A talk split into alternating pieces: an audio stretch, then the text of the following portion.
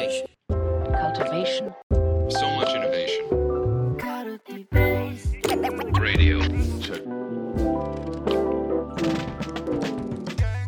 皆さん、こんにちは。皆さん、こんにちは。ザイです。みなべです。はい、というわけで、今日もはい。マネマネジメントを理論と実務の両面から探っていくカルティベースラジオ、マネジメントチャンネルやっていきましょ全然こなれてないですね。う。はい。ちょっとそろ毎そろやめ回ちょっと違う気がするし。はい、やめようかなと思い始めてる。もう概要欄とか見てくれって気持ちになってるんですけど。はい、今日、あのーマネージメント、ね、結構ミドルマネージャー向けの話をね、あのー扱ってきたと思うんですけど、なんか南さん、もうちょっと経営寄りの話がしたいっておっしゃってましたけど。あの、ね、英語でさ、経営って調べると、なんとマネージメント出てくるんですよね。マネージそうですねメント出てく。るんですよ。そう知っはい、てそれはた対応知って知ってますよ。いつも英語化するときに悩むんですよね。経営、あれ、マネージメントって出てくるな、どうしようみたいな。マネージメント違いで、うーんみたいになったりするんですけど、はい。ね、だからマネージメントラジオで経営寄りの話とかをしてもいいんじゃないかなって思ったわけですよ。はい。はい。マネージメント全般の中に、まあ、ミドルマネージメントっていうのがあるっていう位置づけですからね。そうそうそうそうそう。うんなんか結構あの面白いポッドキャストの特徴的に僕あるなって思ってるのが、うんなんか今までの経験とか得たものを汎用的にこう丸めて抽象化してで何にでも活用できるような話題提供をするポッドキャストって面白いと思うんですよね。うんうん。でもなんか急に自社の宣伝をめっちゃし始めると面白くなくなるなっていつも聞いてて思うんですよね。今こんなこと言う。うとそうい今こんなこと言うと あのお前ら宣伝すんなよみたいな圧力が働きそうですけどそうですね。はい。うん、やっぱり過去のラジオとか聞いてても微妙に宣伝したいなみたいな意欲が働いた回ってあんま面白くないんですよね。うんうんでもまあ、実際伸びなかったりしますよね。うん伸びないんですよ全然。うんそう。だから、あの研究機関になったよとかそういう話をしたいな、まあそれはしてもいいような気もするんだけど、あの、するのをちょっと我慢して、で、なんか丸めていい感じの話にするにはどうすればいいかなって思うわけですよ。で、した時に、うんそう、なんか、ミドルマネージャー寄りの話とか結構普段してるじゃないですか。とかね。でもそこら辺の話とかをした時にマネージメントじゃない人に対してもなんか転用的になんか学びのポイントになるところって結構あったりするんだなって思うんですよねエッセンス的にね。うんだから経営者、ね、我々コンサルティングする時とか、ね、学習の支援する際にも結構経営者スコープが何気にあったりするじゃないですか実は。そうですね。そうですね。実態的にはそっちの方が多かったりとかするからだからそっち寄りの学びみたいなのも、まあ、丸めたりとかすることによってなんかちょっと誰にでも活用できるようなトピックスになるんじゃないかなみたいな仮説を持ってそっちの話もちょっと入れたいなって思い始めたわけですよ。めちゃくちゃ打算的な理由だった。どういうこと？どういうこと？いや、もう経営者としてもっと経営のナレッジを共有したいんだよねとはいかじゃなくて、はい、経営の話を丸めて喋った方が、ラジオが伸びる伸びるんじゃないかってことでしょ。違う違う違う違う違う違う そういうことじゃなくてそう違った聞いてる人に僕は真摯に喜んでほしいなっていう気持ちがあって。なるほど、なるほど。そう。だってミドルマネージャーだけに絞っていくとさ、ワンオンワンの作法とかとかさ、評価とかさはいはいはいはい、あ目標とかさ、うん一番困ってるのってそこじゃん、そこら辺の話を最近したわけじゃないですか。だから、はいはいそこをなんかずっとぐるぐるいきそうな感覚があるから、一回ちょっとスコープを広げてみて、マネジメントの定義を広げてみて、やってみて、面白いかなっていうのをちょっと試してみたいななるほど。わかりました。誤解してました。はい。誤解してましたか？そう。僕は真摯にですね、喜んでほしいだけなわけですよねなる。ほどですね。まあでも、け経営のね、話題もね、めちゃくちゃこう、ニッチな話もあれば、広い話もあると思うんですけど、今日はそんな中で何を話すんですか、あの、両利きの経営ってあるじゃないですか。ありますね、ありますね。不穏な香りがしてきたって思いました。大丈夫、大丈夫、まだ大丈夫。あの、両利きの経営ってあるじゃないですか。あの、じ要は事業多角化ですよね。あの、スタートアップとかで言ったら、なんか一つのプロダクトで事業とか成長したりとかして、IPO とかするわけじゃないですか。でもなんかそういう IPO したりとか IPO する手前とかで事業多角化新規事業とかたくさん作り始めるわけですよね。でするとなんか今まで何かの会社だったのが別の要素とかも加わって今までって何かの問題を解決しますみたいに言ったりとかするしてたわけじゃないですか会社的にね経営者とかも。でもなんかそこを尖らせていってたのが複数の事業とか増えてくるとあれ何の課題解決するんだっけっていうなんかストーリーの不整合とか起きたりとかしやすくなると思うんですよね。うん。っていうなんか新しいトピックスとか事象がそういうふうに生まれてる中でそれをどういうふうになんで我々はこれをやるんだっけっていうのを語るのってめちゃくちゃ難しいよねっていう話があって、で結構経営層の方とかもそこになんか話す事業多角化する中でそれがなんで事業多角化する必要があるんだっけっていうところに結構なんか語るのに苦戦してるケースってあったりもするしなんだったらそういうのを背景にしてミドルマネージャーの方とかもなんかどんどん新規事業できんなこれどうすんだっけみたいな。なんかそこの語りとかが全くできないまま意味付けができないままうおーリソース足んねって結果なってるっていう。で大変だね。うん。大変だねってなっちゃってるケースってあると思っていて。だからそこら辺の両利きの経営状態事業多角化状態にある時に物語るコツみたいなのを話したら実は面白いんじゃないかなって思ったって感じですよ。なるほどね。はい、まあ、つまり複数事業が生まれてきてこう祖業みたいなずっとやってる既存事業もあればなんか今、期待が集まってる新規事業もある中でどうやってストーリーテリングしたりとかこう、はいその全体を意味づける語りをするかってことですね。そうそうそうそうそうそうそうそう。確かにあの結構これ課題,、課題になりますもんね。課題になるんですよね。うん、あのバットパターンで言うともう短絡的にあって売上伸びるから事業多角化しましょうってケースですね。いや間違ってはいないのよ。うん間違ってはいないのよ。マーケットの期待に応えるためにあの例えば年率で IPO 後に3、40%の成長してきますってしていこうとするとなんか一つの事業でなんか収益を上げられるうんパイって限られてるから、うん次々に種を非連続にこう植えていってで次々に育っていくみたいなある種投資確率論的な話もあると思っていて、うんだからそういうのを経営のやり方として志す必要はあるっていうのは間違ってないんですよね。間違ってないのよ。。うんうんうん、でもそれって数値のロジックの話であってそれが増えた中でどういうふうな意味付けをもたらしてくるのかっていうのは別の語りとして必要になるんですよね。うん。だから昔って painful な感じでいや今の既存事業がマーケット的にやばくなる未来がもう分かるから新規事業を作らなければならないみたいにするとなんか、まあ、昔はもしかしたらそれでよかったかもしれないけど今だとそっかみんな暗い気持ちになると思うんですよね。いや、そうですよね。コンサルに言われたことをそのまま現場に言っちゃうパターンですよね。あそうそうそうそうそうそうそうそうコンサルにこのままじゃやばいっすよって言われて、うんマジかっつって、このままじゃやばいから新規事業やるぞみたい変えなければならないみたいな感じになっちゃうんですよね。な。はいうん、なんかこれで結構あの危険なケースだなってうん思っていて、うんあのよくあるのが例えば病気の経営の本とかも書いてあるけど既存事業の人たちが今まで収益を上げていった誇りみたいなのもあるわけですよね。でそこに対してなんか作っていった中でこのままじゃやばいから新規事業を作んなきゃダメっていう語りだと既存事業の人がないがしろにされてるように感じちゃうんですよね。否定されてるように感じてしまう。うんし既存事業の人が新規事業の人を批判的に見てしまうっていう構造が起こりやすいみたいなことが書かれてたりしてだ経営が新規事業を あの信じていることを語らなければならないってするんだけどさっきの語りだとエラーになるし、はい。そういう状況下の中でミドルマネージャーってなんか既存事業にいる人たちはまあ、経営あんな風に言ってるけど新規事業をやろうぜって言ってるけど俺らはどうすればいいんだろうねてんてんてんってなっちゃうし、うんうん、難しいよねっていう、うん。あるあるどうしたらいいですか？はい。問いかけの他方のあの先達者としてはどうしたら こういう時には。いやでもこれめちゃくちゃ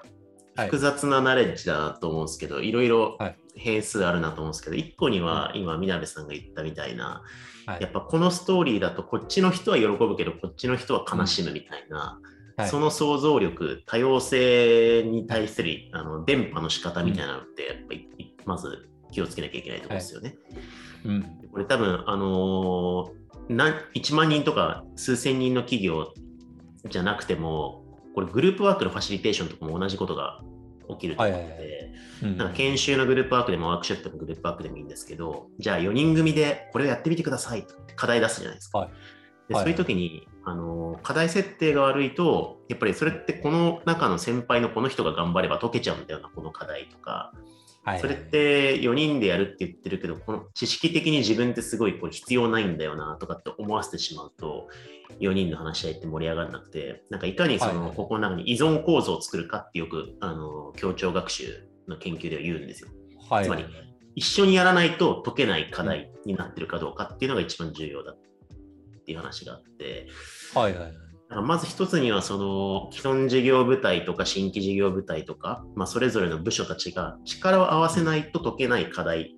をちゃんと語るっていうのがやっぱすごい大事なんじゃないですか一つには。あのよくあの言われるのが例えばミッションビジョンとかあったりとかするじゃないですか。うん、っっていうのが例えば特定のマーケットだったりとか特定の産業を良くするぜみたいなことに特化するうんた例えばて適当に言うんだけど適当に言うって言って何も思いつかないんだけれども 例えば 例えば飲食業の何かの負債を解決するとかさなんかそれだと飲食業の何かの負債を解決することになるんだけど産業の何かの産業何かを DX するみたいな感じだとなんかそこのとらわれみたいなのが発生しづらかったりとかするじゃないですか。だから、今のって結構マクロな問いとミクロな問いみたいな話があるけれども、そういうマクロなところに対してアイデンティティを持っていったりとか、うなんか包括するような問いを持っていくみたいな観点で、結果的になんかそういうなんかこう利害関係みたいなのが生まれざる一緒に解こうみたいな感覚に持つことができるっていうのはあるのかなって思いました。そうですね。うん、なんか、How を具体的に多分規定しすぎると、多分はい。エラーが起きるんだろうなと思うんで、How はそれぞれの既存事業にしても、新規事業にしても、まあ、組織人事部門にしても、その How は任せるけれども、その手前ぐらいで共通のなんかこう、ミッション認識ができるといいんだろうなと思って、なんか僕よく挙げる例に、あのスマイルズ勝手に好きだからよく使うんですけど、うん。スマイルズもスープストック東京がめちゃくちゃ強々だからって言って、はい。うちはもうスープで世界一になるぞとかって急にずっと経営者が多分言ってたら、はい。あんなに多角的な事業って展開されなくて、うん。多分代表があの我々は世の中の体温を上げるんだみたいな物語を発してるから、世の中の体温を上げる方法の一つでスープがあるだけだよっていう意味付けに、こう階層的に物語をこう、はい。あの捉えられるっていうか、スープを作ってる人はスープを作ってる人で、世の中を体温を上げるために自分たちはこういうスープを作りたいって解釈ができるし、なんかそのハウの解釈の余白がある、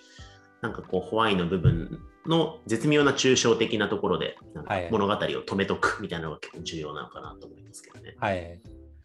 なんか今の話を聞いてて思ったのが結構そういう問いの場合ってある種事業事業が非連その範囲間の中に非連続にいろいろ生まれやすくなると思うんですね。スープストックさんの場合、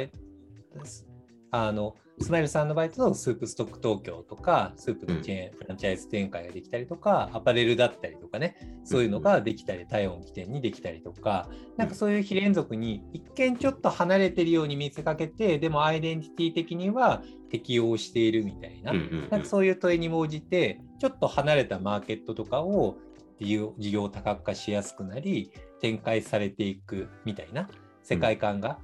作りやすいものなんだよなって思うんですよね。だから事業多角化しようとした時に非連続な事業を作りに行くっていう観点みたいなのもあるし逆になんかそこの絞りを狭めることによって連続的なあの事業が出来上がるっていうのはあると思うんですね。で適当に言うんだけど、マーケティングプラットフォームを作るぜみたいなうん。なった時に、マーケティングの機能でリード獲得のところの観点はこれですとか、うん。セールスイルイルーメントとかそういったのを作り上げるのはこれですとか、はいはいなんかそういうシューティングを隣り合わせて連続的に作り上げるっていううんことみたいなのも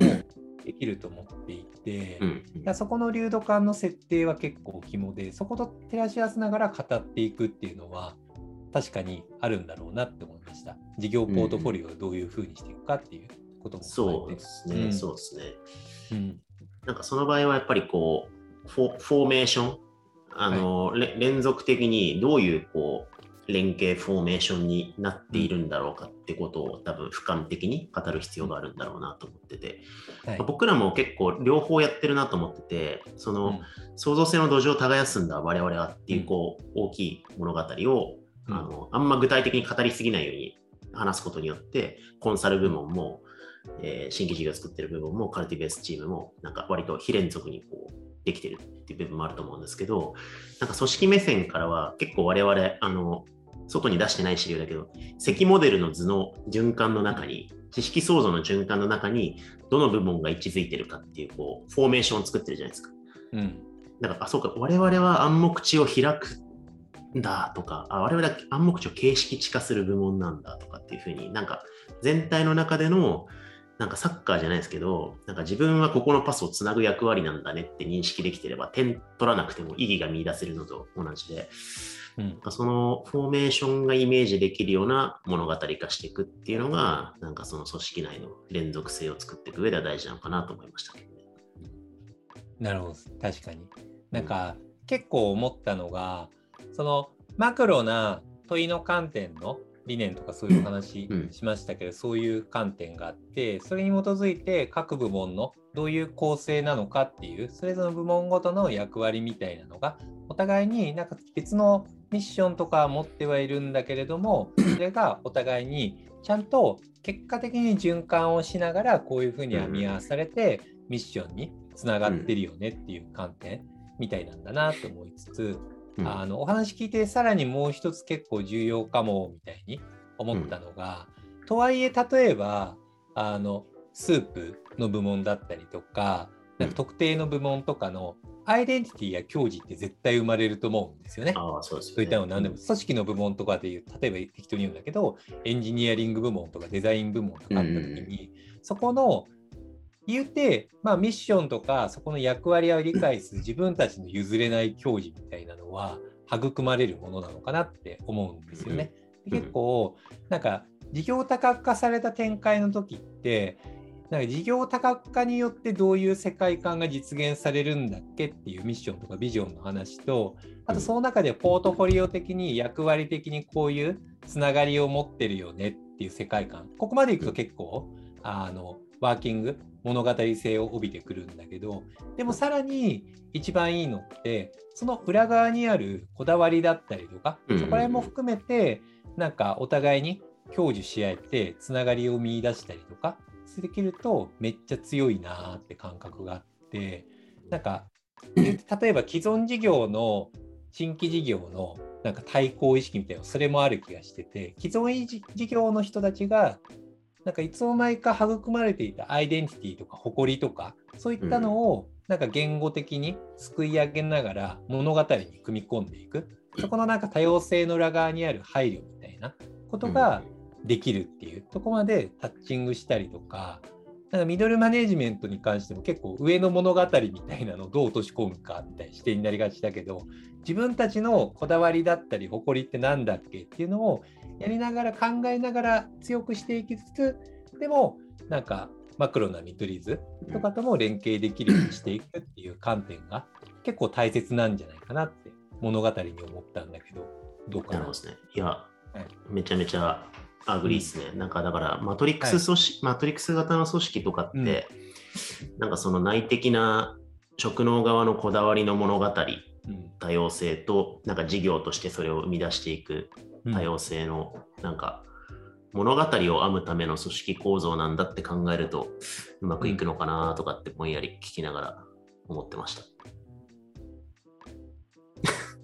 ね、リソース処理的になんか扱いすぎちゃって、なんかマクロの戦略だけにすると、結構ね、ワン事業とかの場合って、そこの誇りやプライドみたいなのがお互いに共有しやすい構造なんだけれども、中心が上に行き過ぎちゃうと、そこら辺が失われちゃって、結構リソース的に活用なんかしがちみたいなのがあって、うんうんうん。そこら辺の物語性を失わないように配慮をコンテクストを作るっていうのが結構鍵なんじゃないかな。って、はい、確かに。まあそうするとま、した。ううん。んまあ、経営者の語りも大事ですけど、ミドルマネージャーがやっぱり、その、うん。なんか自分たちのアイデンティティを感じられる、まあ、職能組織として自分たちのこだわりを育みながら、まあ、多角的事業の中で自分たちはこういうし外側に向けて物語を編んでいくんだっていうところ、なんかこう意味付けをちゃんと日々うん。するっていう意味で、なんか経営者の語りに乗せながら、ミドルが日々物語るみたいなのも大事なのかなとそうですね思ったんですけど、これ、はい。あの、あの、はい経経営レイヤーの話なんで、僕と南さんの議論は活発に盛り上がるなと思ったんですけど、やはい。役に立つかは不明不明だなと思ったんですけど、大丈夫ですか？役に立つかね。まあでもなんかそういう、ど どうなんですかね。なんかそういう課題背景にしてさ、やっぱりさ、経営からそういうの来たりとかするじゃん。だけど、ああまあそうですね。なんか確かにね。それを背景にしてどうしても起こりやすいのがなんか自分のこだわりだったりとかプライドだったりとか、うんそういうのが失われていく感覚を持っちゃうんですよね。重要なのってそこの理解だけじゃなくって自分たちの部門におけるなんか真に譲れないプライドとか誇りとかの言語化プデートとかをジョイントさせていくっていう観点がめっちゃ大切なんじゃないかなって思ったんですね。経営側の配慮も重要だし、現場側がそれを失わないようにする。それは個室にならないようにする必要、うんまあ、もちろんあるんだけど。そうですね。だからすごい強い、うまくいってる会社って、やっぱその、社会レイヤー、組織として社会の中でどう物語を作っていくのかっていうところと、うん。それのその中で各ドメインとか部署がこうどういうふうな物語を作っていくのかっていうのと、その中の個々人がこだわりを持ってっていうのは、なんかこう複層的に多分からうん。絡まってるのが強い会社だよなとかって思ったりするんで、まあそういうところを、あの、なんだろうな、トップメッセージに飲まれるんじゃなくて、こうこうん。こうしながら自分たちのこだわりを持って物語を作っていくみたいな感覚を持つと、それぞれが触発し合う組織になるのかもしれないですね。そうですね。それが大切かなって思ったけど、確かにね、どうなんでしょうね。この経営層向けの話とかって、果たしてはて転用学習にできるものなんでしょうか？先生あの SNS 上の投稿を見て判断しましょ